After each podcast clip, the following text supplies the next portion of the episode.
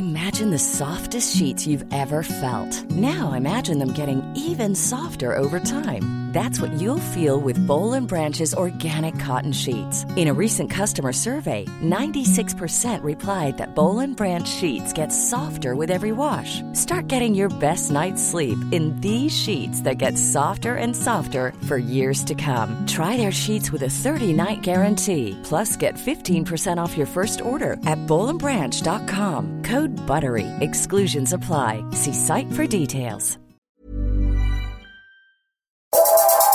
Cuando creíamos tener todas las respuestas, cambiaron las preguntas.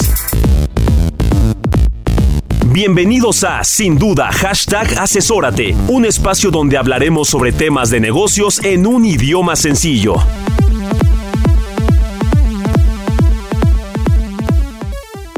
Celebración, algarabía, un ambiente muy jovial, muy bonito se respira cuando viene la época navideña, pero como lo hemos venido platicando, también viene de la mano con una época de obligaciones, una época que tenemos que tener en el radar permanentemente y hoy le vamos a dar continuidad a la tercera entrega relacionada con el cierre de este año en aspectos empresariales, aquí en sin duda hashtag asesórate.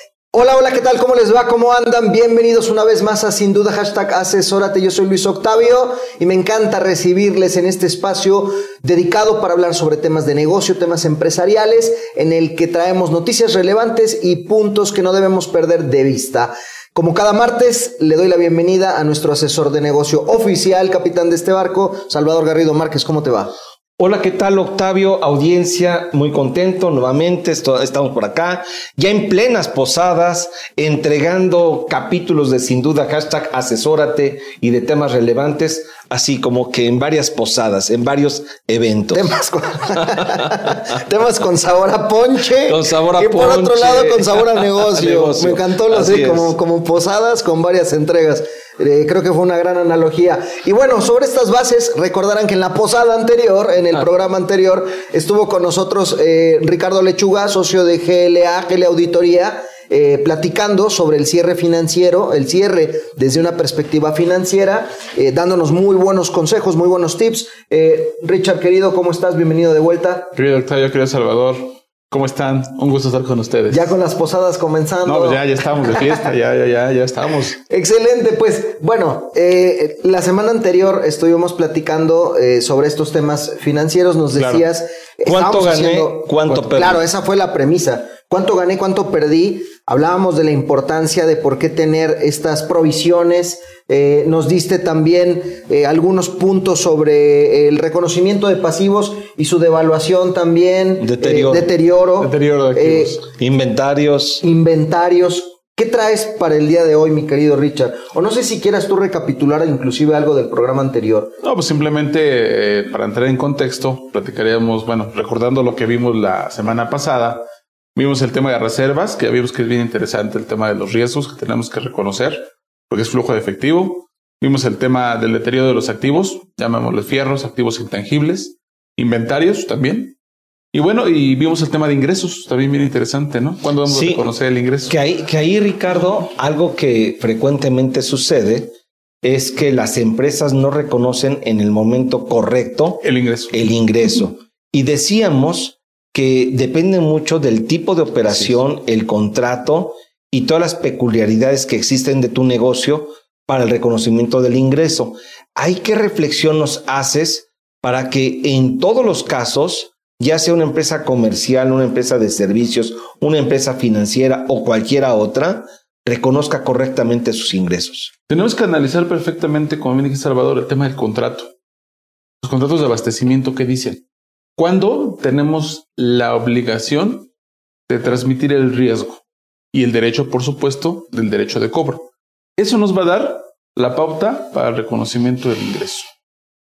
¿Cuándo yo cedo la responsabilidad a mi cliente de mi mercancía, de mi servicio? En ese momento yo tengo la obligación de reconocer el ingreso. Es lo que tenemos que cuidar realmente y en consecuencia de ese ingreso y la relación con el costo. La regla que siempre hemos manifestado y así está en la propia norma contable es que todo a todo costo que registremos en contabilidad va asociado con un ingreso.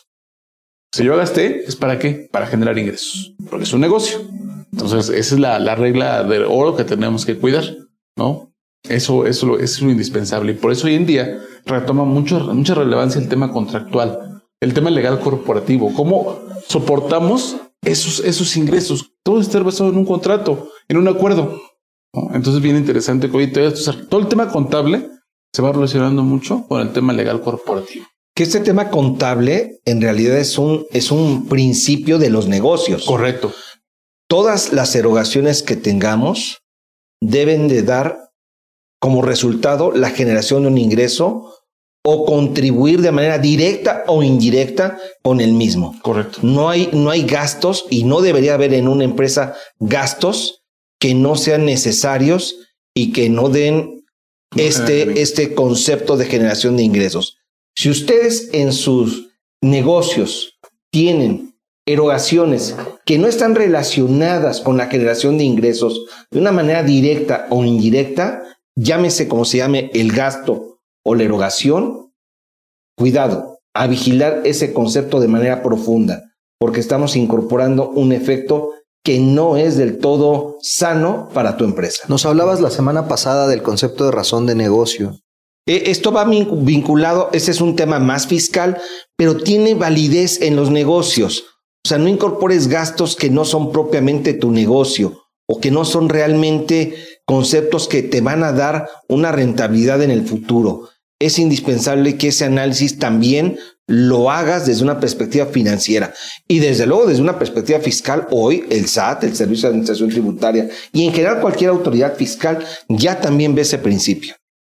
Ahora, ya hablamos de los ingresos en este caso, pero también en muchas empresas hay financiamientos y esos financiamientos pueden ser por créditos, por operaciones de arrendamiento financiero, por operaciones de factoraje o incluso por arrendamiento operativo o incluso por financiamientos que te otorgan tus proveedores.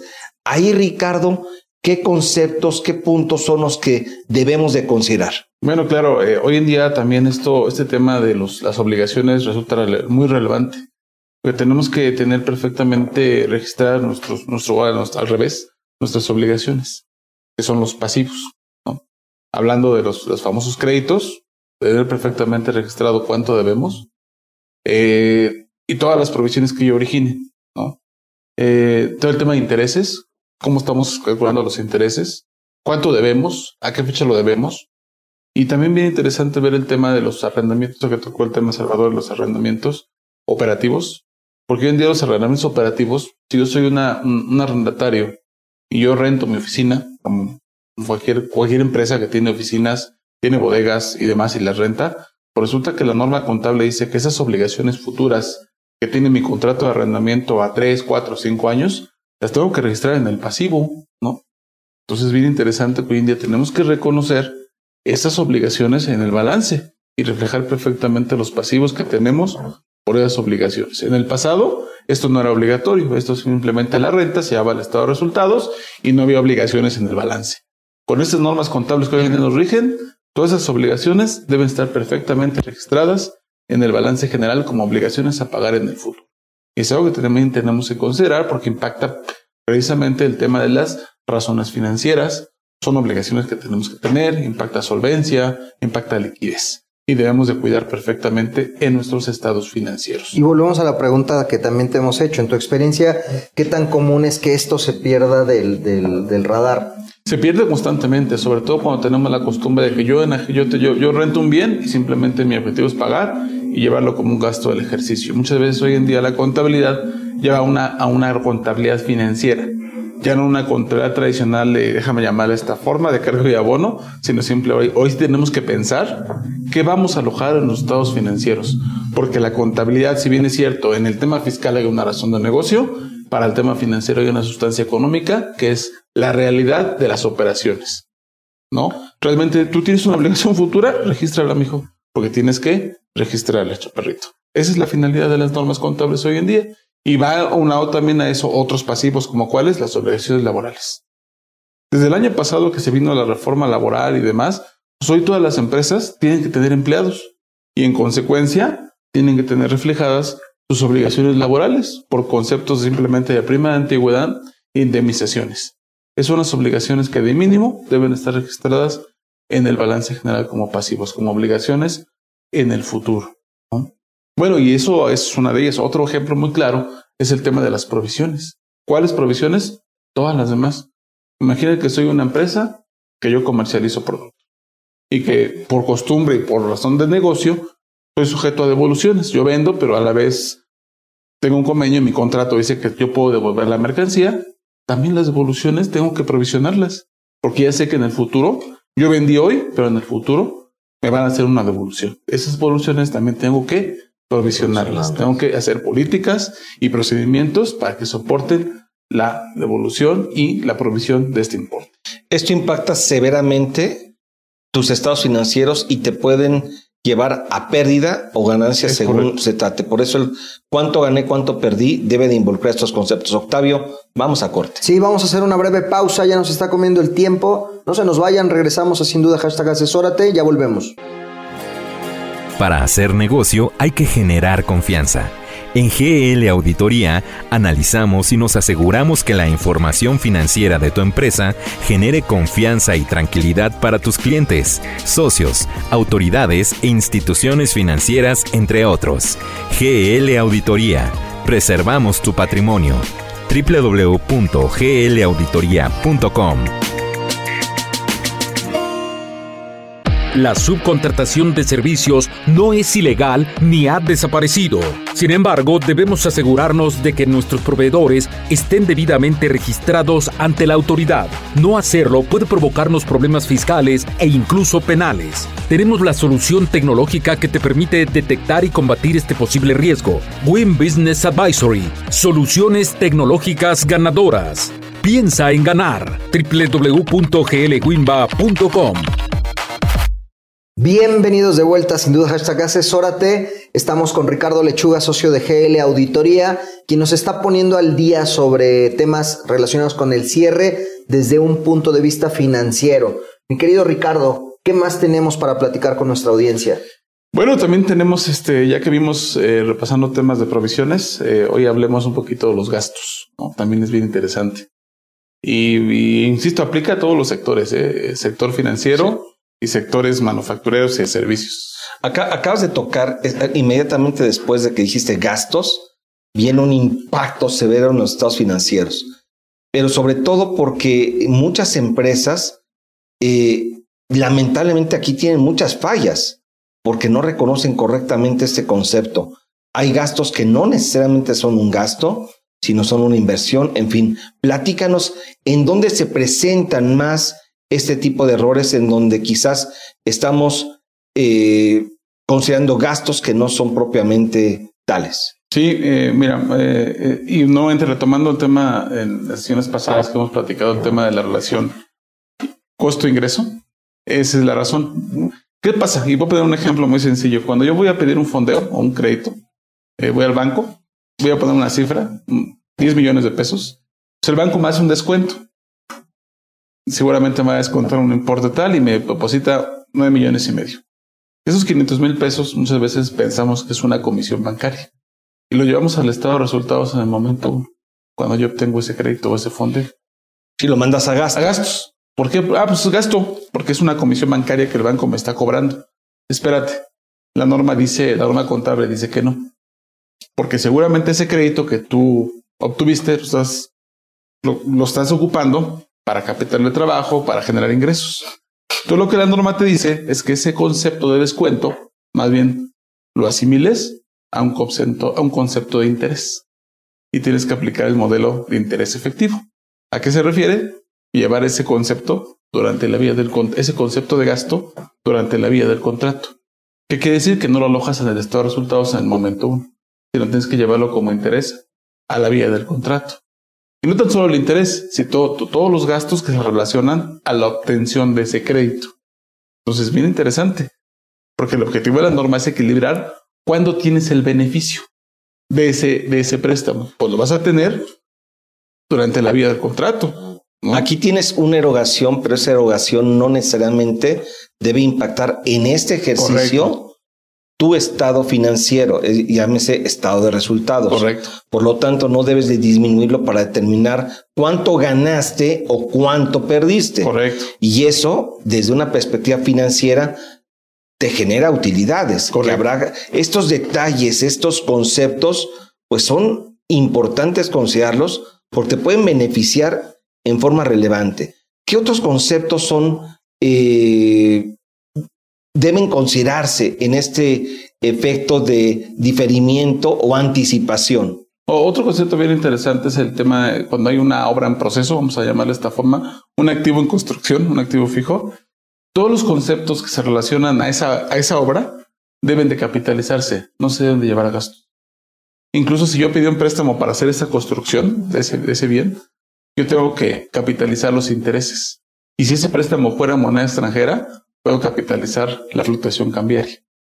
Ese es el objetivo, porque ese, ese, este, ese, ese préstamo que yo obtuve o esos gastos que estoy haciendo no me, van a, no me van a generar un beneficio hoy, me lo van a generar después cuando el activo empiece a operar. Y el objetivo de ello es precisamente no castigar el estado de resultados, llevarlo a una cuenta de activo y cuando se capitalice ese activo, ahora sí se empieza a depreciar porque ya tengo un ingreso. Esa es la regla. Y muchas veces no pensamos en ello. Y eso también, como dice Salvador, es un tema de optimización de estados financieros, ¿no? Optimizar los estados financieros. No llevar todo el estado de resultados, sino simplemente tenemos que visualizar cuánto me estoy gastando en la construcción de este activo, llevarlo ahí y después va a ser sujeto a una capitalización. Aquí se da un, un error que es común. Queremos darle un tratamiento distinto, bueno, queremos darle un tratamiento similar a la parte fiscal y a la parte financiera.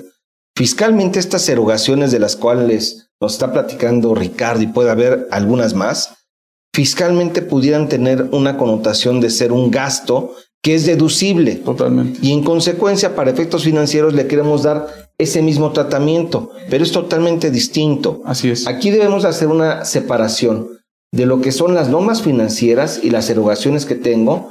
Debo de aplicar a esas erogaciones las normas financieras que corresponden a las mismas. Así como dices tú, Ricardo, si es una inversión, capitalizarla y dejarla como parte del activo que estamos fabricando o se está desarrollando, o es un, eh, una erogación anticipada, pero no es un gasto, es un activo diferido bajo este concepto, o algunos otros rubros. O por el contrario, en muchas ocasiones sí existen conceptos que debemos reconocer como gasto y que no los estamos reconociendo, Ricardo. Sí, exactamente. Es por eso que tenemos que tener mucho cuidado y hacer un análisis de los conceptos de gastos que llevamos a estos resultados, para efectos de poder llegar a una, adecuada medición del mismo y precisamente reflejar perfectamente lo que perdimos y ganamos. Porque el estado de resultados nos da esa medición. Pero ojo, ¿eh? nuevamente, ya, hablamos de muchos conceptos anteriormente, es realmente si vemos, contamos todo lo que ya vimos hoy en día, en la sesión pasada y en esta, prácticamente el estado de resultados hoy nos va a decir la realidad del negocio. Ah. Si realmente aplicamos perfectamente estas normas contables que hoy en día están vigentes y son todo un, todo un tema que viene, ¿no? Y estas normas financieras, ya lo estaba diciendo hace un, un momento, deben observarse para efectos de la elaboración de los estados financieros. Así es. No para efectos fiscales. Para efectos fiscales, obviamente partimos de la información financiera pero de ahí nos vamos a, la aplicación de las reglas fiscales particulares, en donde la ley te establece en cada rubro el tratamiento que debes de considerar para cada una de estas partidas y ahí hacer una reclasificación. Hay un cálculo muy técnico que le denominamos conciliación entre la parte contable y la parte fiscal, que es donde se hacen esta diferenciación de tratamientos entre el aspecto financiero y el aspecto que debe de resultar para el pago de los impuestos, que es el tema fiscal. Así es. Son totalmente distintos, aunque tienen un mismo origen, es la información financiera, debe de ser en, eh, hacerse una separación de los mismos. Y por ello la importancia del impuesto diferido, nuevamente, ¿no? que lo platicamos en la edición pasada. Todos estos efectos, la diferencia entre lo contable y lo fiscal, se ve impactado el impuesto diferido, porque va a equilibrarse el impuesto. Y el análisis financiero, ya, ya, hablabas tú acerca de las razones financieras en algún momento de los programas. Eh, la aplicación de las razones financieras son algo sustancial, algo esencial, Totalmente. que nos va a indicar el comportamiento de nuestro negocio y nos va a permitir identificar qué acciones debemos de cuidar. Si tenemos utilidades pero no tenemos liquidez, cuidado. Así es. No es óptimo, algo está pasando. Así es. Porque nuestras utilidades están pendientes de recuperar quizás en activos o en cuentas por cobrar y eso nos puede generar un impacto porque eventualmente la empresa no al no tener liquidez no está del todo sana. Y espérate, los covenants, ¿no? Hoy en día cuando tú vas a pedir un fondo, un crédito, los bancos te van a firmar covenants donde vienen los cumplimientos de razones financieras de rentabilidad, liquidez, margen de utilidad, rendimiento de los activos, relación ventas capital y demás. Y si no nos cuidamos al cierre del año, no hacemos el ejercicio de aplicar las razones financieras y cuidar las, los índices, podemos caer en un problema de, de, incumplimiento y nos van a obligar a liquidar los pasivos ya, ¿eh? O sea, se refleja como un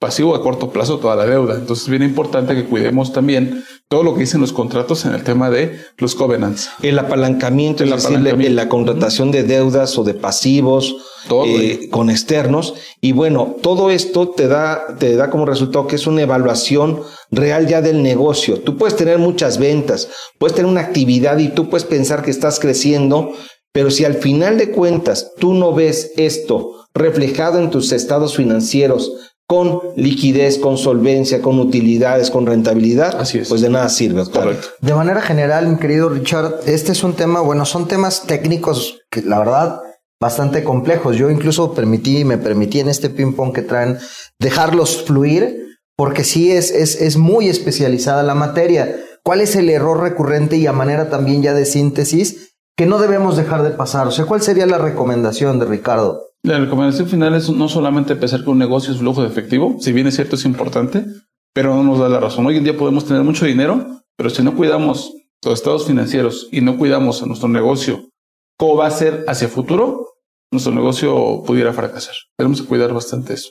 De acuerdo. Pues si no disponen de otra cosa, Podríamos darle conclusión a este bloque de cierre financiero con la participación de mi querido Ricardo Lechuga, a quien le agradezco haber estado con nosotros. Agradecimiento es mío, Salvador Octavio. Bueno, pues, este, feliz Navidad, mi querido Richard. Feliz Navidad. Nos, nos escuchamos eh, en, una, en un próximo programa. Te invitamos pronto a, a, regresar a Sin Duda. Por el momento nos hacemos una pausa y regresamos después de este bloque a Sin Duda, hashtag asesora, de no se vayan. El mundo de los negocios no se detiene, nosotros tampoco.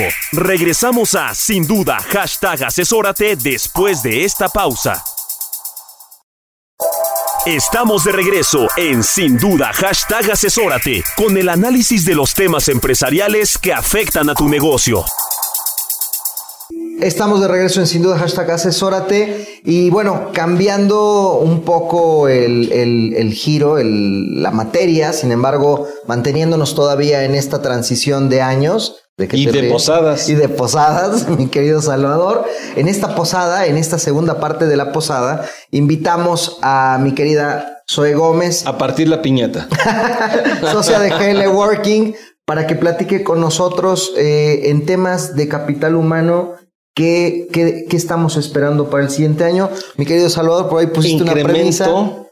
Incremento en salario y prestaciones. Incremento, en, obligaciones laborales. Esa es la, la reflexión. La premisa. Zoe, platícanos, ¿por qué este concepto de incremento en salario y prestaciones e incremento en obligaciones laborales? Claro que sí, muchas gracias Al.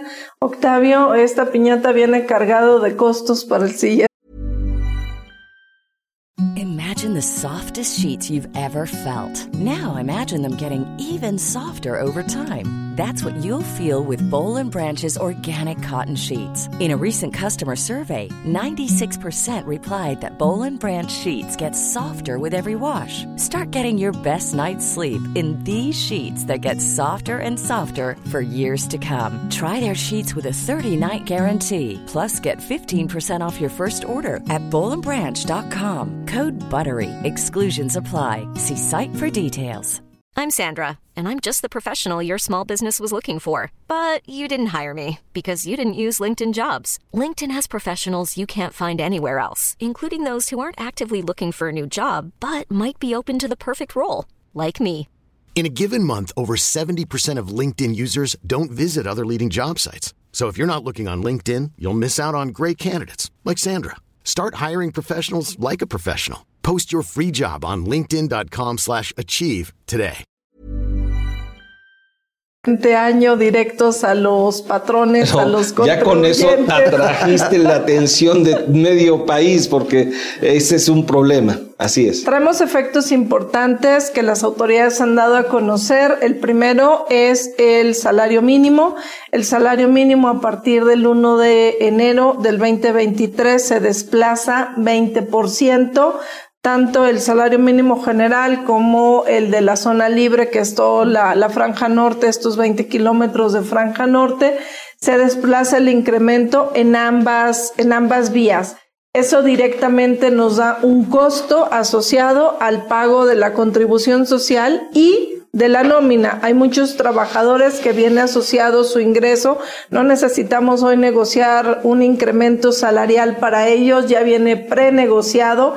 También hay que tomar en cuenta que hay salarios mínimos profesionales y que se están desplazando también con un incremento no menor del 20%, ¿no? Sí, aquí Zoe parecería que eh, en alguna ocasión escuchaba yo a un colega que decía, bueno, Finalmente hay un incremento en el salario mínimo, pero eso no nos impacta porque son pocas las personas que en realidad perciben un salario mínimo.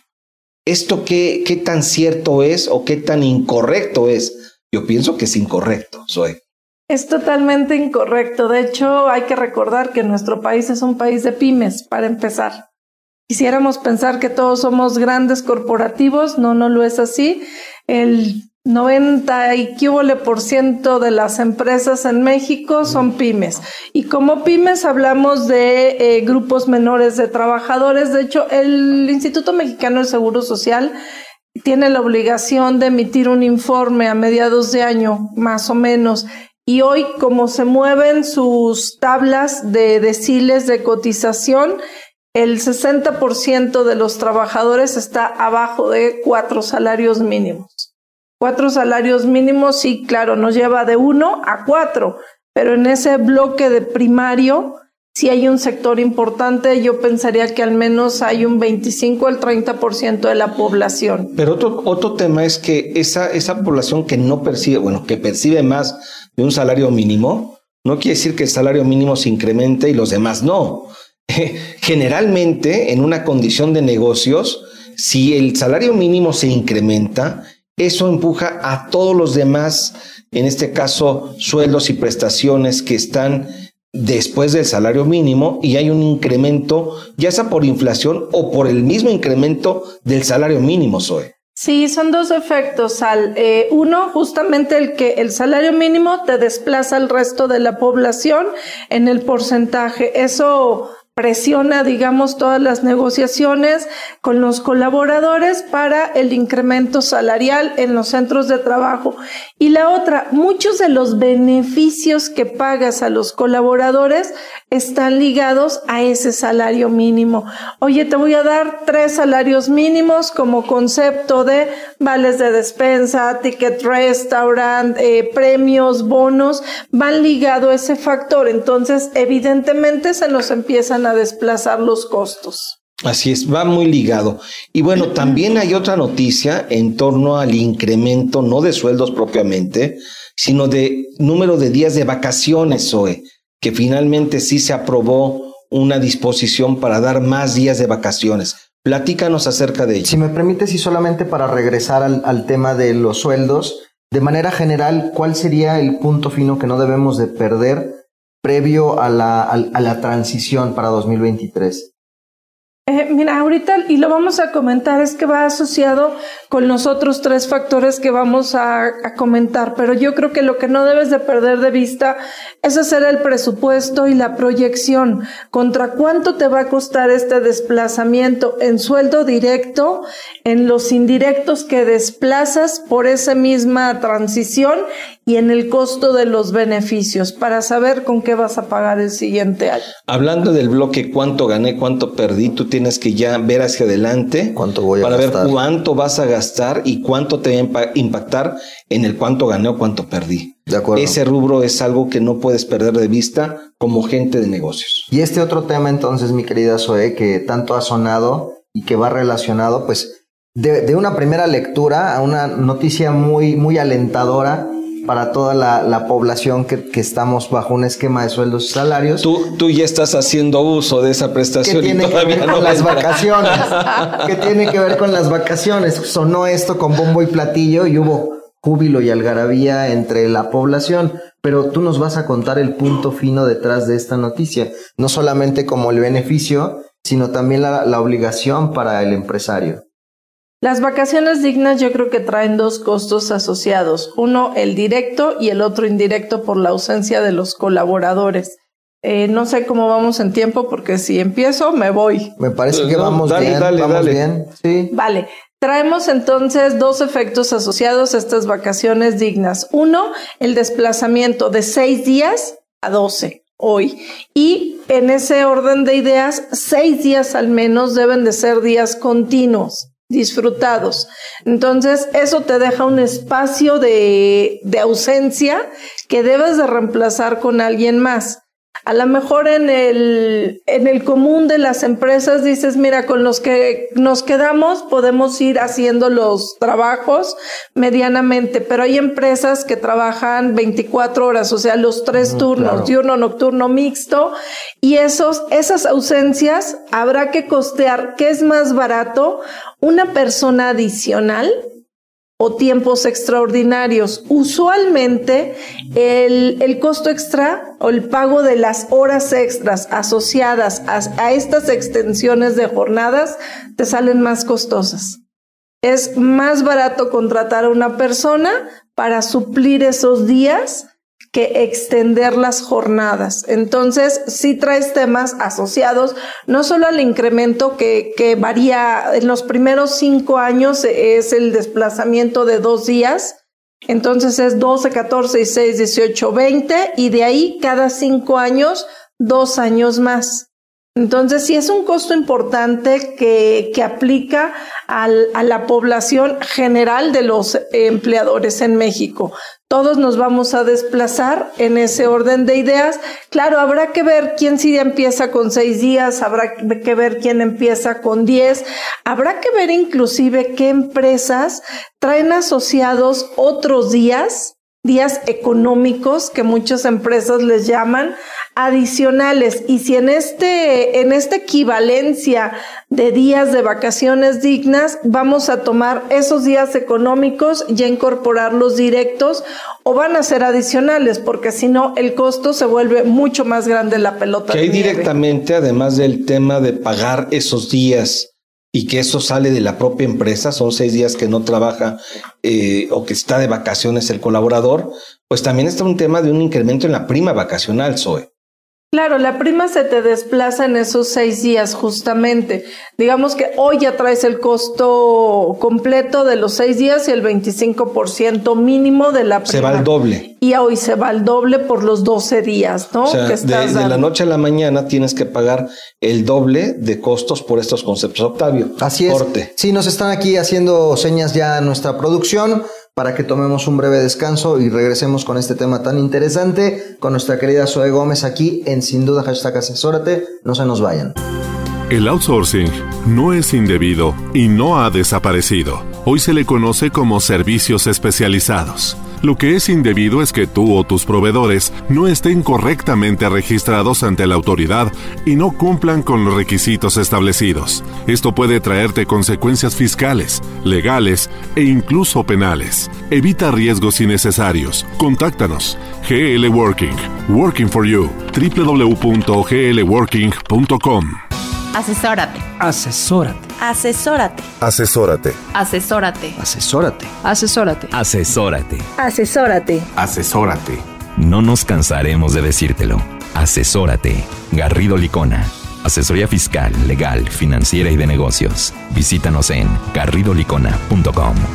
Bienvenidos de regreso a Sin Duda Hashtag Asesórate. Estamos con Zoe Gómez, socia de GL Working, quien nos está platicando sobre el impacto que tendrá este incremento, las famosas vacaciones dignas, no solamente en el beneficio para los, para los colaboradores, sino sobre todo las responsabilidades y, y lo que tendrá eh, en materia administrativa, el impacto que tendrá para el empresario. en un mundo de pymes, en un país de pymes, ya nos estabas dando números importantes, relevantes. ¿Qué más, mi querida Zoe? Ya como para irle dando también cierre a este tema de vacaciones. Mira, cerrando con este tema, Octavio, creo que debemos de medir conjunto con el incremento en el salario mínimo. Ya traemos un 20% de costo de incremento al salario mínimo, más ahora el incremento de más seis días al menos si es que estás en el mínimo de vacaciones, para el costo asociado junto con la prima que se te va a 12 días cuando traías 6. Entonces traemos ya dos impactos económicos importantes que los empresarios deben de estar haciendo números en el presupuesto para considerarlos en el 2023, entran 1 de enero. Oye, ¿qué hacer? ¿Cómo los desplazo? Creo que lo que sí hay que tomar en cuenta, y eso es importante porque los trabajadores decían, oye, si yo cumplo en diciembre, no, a ver, espérame, es 1 de enero la reforma en adelante, no es con efectos retroactivos, que eso, e, eso sin duda va a crear ahí un, un, un gap de entendimiento con los colaboradores, pero es 1 de enero el inicio de vigencia. Está interesante. Y, sí, pero además ya, ya hablaste del efecto en incremento en salarios y otros conceptos, prestaciones a trabajadores, pero también seguro social, también impuestos, también hay otros rubros que se incrementan. Tú tienes que pagar impuestos en función de los sueldos y salarios que se pagan y prestaciones que otorgas. Entonces, si se incrementan los mismos, tus impuestos también se incrementan. Ejemplo, seguridad social, ejemplo, Infonavit, ejemplo, impuestos sobre nóminas, entre otros. Sí, y este efecto sí es bilateral, digamos, porque el costo es tanto para los colaboradores como para los empresarios mucho más fuertemente para el empresario, no solo por el costo directo, sino por el pago de la contribución, el impuesto sobre nóminas, como lo refería Sal. Bueno, evidentemente es un impuesto únicamente empresarial, entonces se incrementa. Si el costo de tu nómina incrementa, el costo del, del impuesto sobre nóminas también incrementa. Oye, pero, pero a ver, también cuéntanos, cuéntanos la buena, porque todo en una lectura así inicial, ya, ya, yo siento que nuestra nuestra audiencia ya debe de estar bastante eh, aterrada. Quisiera no tener que usar ese término. Eh, no parece Navidad, parece posada, parece... Halloween.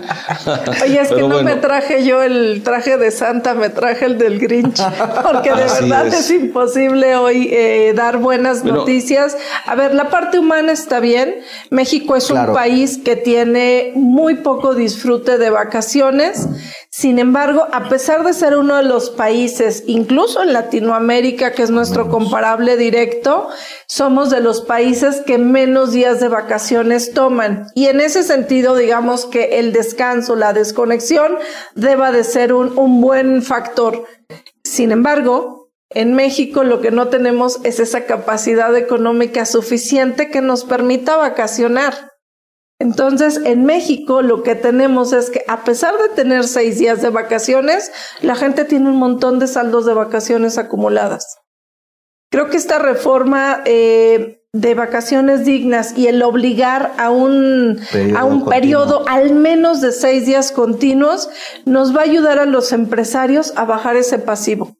Porque al final, cuando liquidas a una persona, traes el pasivo enorme porque no ha disfrutado esas vacaciones. las tienes que pagar finalmente. Correcto. Las indemnizas, ¿no? A la salida de la persona. Que aquí también pasaría lo mismo. Si hay personal que no ha tomado vacaciones, se tendría que pagar ese número de días que no se tomaron de vacaciones. Güey.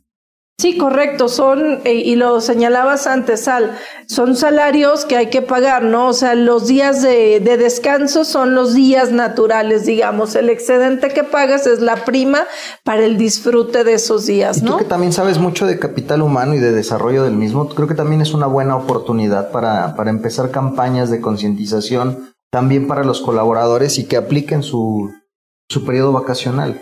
Claro, es buscar las eficiencias y que la gente salga de vacaciones. Fíjate que hay algo muy curioso. Dicen que la gente que no vacaciona normalmente está asociada a un tema de fraude. No dejan su posición porque tienen un riesgo.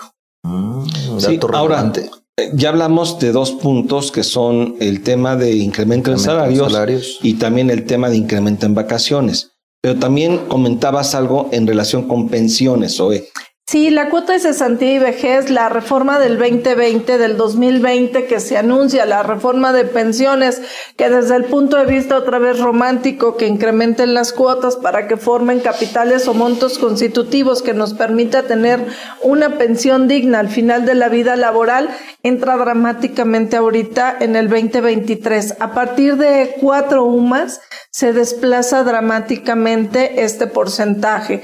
En, eh, empieza en 2023, termina el 2030 el desplazamiento progresivo de la cuota y ojo, la cuota de cesantía vejez únicamente en la parte patronal. Eh, se nos desplaza hacia casi 12%, eso nos da en costo asociado un 277% más de costo directo para el empleador en 2030. O sea, esto quiere decir que las cuotas de seguridad social que pagamos las empresas, los patrones, los que, las personas que tengamos eh, personal contratado bajo el régimen de sueldos y salarios, tenemos que pagar un 277% más de costos vinculados con invalidez, cesantía, vejez. Solamente en la cuota de cesantía y vejez. Cesantía, o sea, todo lo que tiene que ver con pensiones. Es un 277 de esa cuota. Pero eso me imagino en porcentaje respecto a los demás rubros.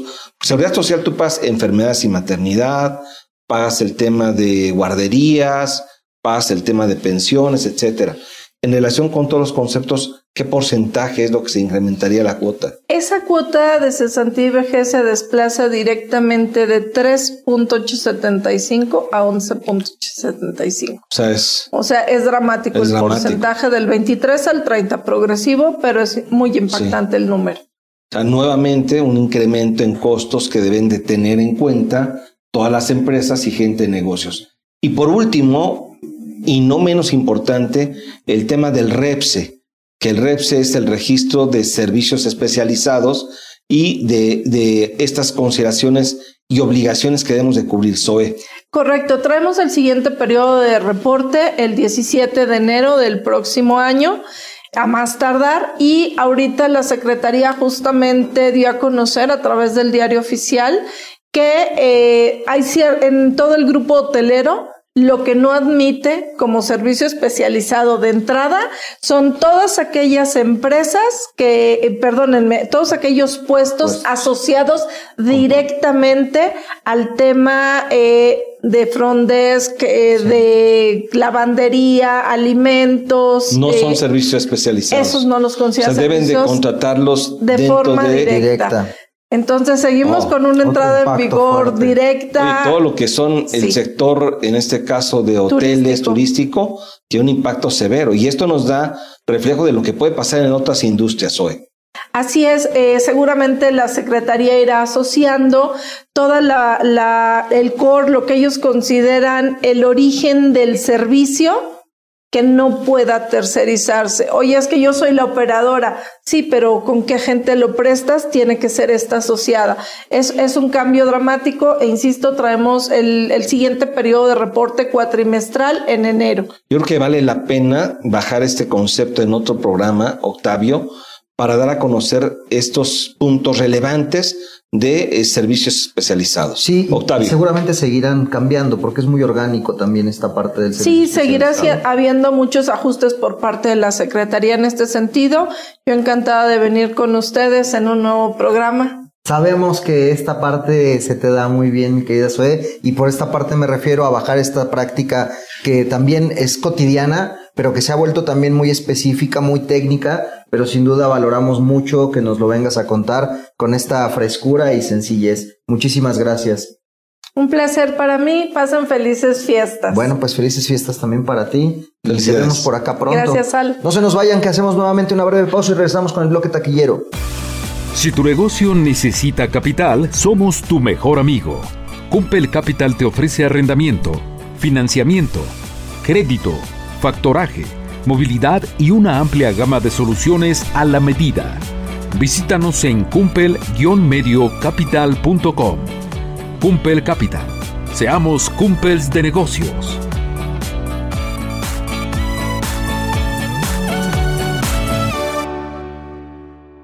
Llegamos al final del programa con el bloque taquillero patrocinado por mi querido Danny Bow. Hola, ¿cómo están? Muchas gracias por darme este bonito bloque taquillero para platicar en Semana de Nochebuena de una película con aroma a, a Navidad, Excelente. a regalos. Esta película yo recuerdo mucho de niño. Es una película que la pueden ver en Disney Plus y se llama El Regalo Prometido. Este protagonizada por Arnold Schwarzenegger. Es del año 1996, en la cual esta película podemos ver o trata de cómo Arnold, debido a, a una falta que tiene con su hijo, le promete el juguete del momento. Sin embargo, momentos después, le- su esposa le comenta, oye, pero pues ese juguete te lo pedí hace seis meses, espero que lo hayas comprado. Un día antes de Navidad. ¿O no? Un día antes de Navidad, él se da cuenta de que va a ser imposible conseguir este juguete y de eso trata la película. Es muy cómica, es muy agradable, pero tiene una reflexión muy importante. No dejemos todo hasta el final. y en cierre de año creo que es importante tener esto de no dejar hasta el momento todo Eh. empresarial. El ¿Qué te parece? Yo ya me siento como Arnold, ¿qué? Perdón. Schwarzenegger, el señor, el, El señor gobernador, el el señor gobernator. Porque eh, probablemente algunos de nosotros no hemos comprado los regalos. Yo creí que iba a decir porque algunos de nosotros no comprendimos de cuál Arnold se trataba. No, pero definitivamente yo diría que en el aspecto financiero, fiscal, legal, puede ser que hoy estemos tarde Tal cual. para actuar. Eh, Debemos de anticiparnos. Es una muy buena reflexión. Aún estamos a tiempo de tomar en cuenta estos conceptos que hemos tratado en estos programas y tratar de cerrarlos y resolverlos pues en estos días que nos quedan. Y si no es posible, en los siguientes del 2023. De acuerdo. Pues mi querido Danny Bow, un abrazo anticipado. Feliz. Navidad, espero que se la pasen increíble. Muchísimas Nos gracias. vemos el próximo año. De acuerdo, Todavía, queda otro programa. Sí, nos de las dos programas más. Ah, perfecto. Y pues vamos a seguir con las posadas posposadas. Ya se la cree de vacaciones iba a aprovechar precisamente el modo, incremento. yo pero prefiero estar con ustedes, el y próximo año. queridas. No, yo los veo el próximo año. Salvador Garrido. Muchas gracias a todos y muchas felicidades. Reciban un fuerte abrazo de parte de todos, sin duda. Los queremos mucho, las queremos mucho y esperamos que lo disfruten con su familia y con sus seres queridos. Nos escuchamos la próxima semana. Chau, bye. No tenemos el futuro seguro, pero podemos asegurarnos para prevenir el futuro. KHB Agente de Seguros consigue la mejor cobertura que cubra y proteja las necesidades de tu negocio y de tus colaboradores. No permitas que el futuro te tome por sorpresa. Te tome por sorpresa. KHB Agente de Seguros. Haz lo que amas. Asegúrate. www.khbseguros.com Tenemos una cita la próxima semana en Sin Duda hashtag Asesórate para analizar más temas que impactan a nuestras empresas. El mundo de los negocios no descansa. Sin duda hashtag Asesórate tampoco.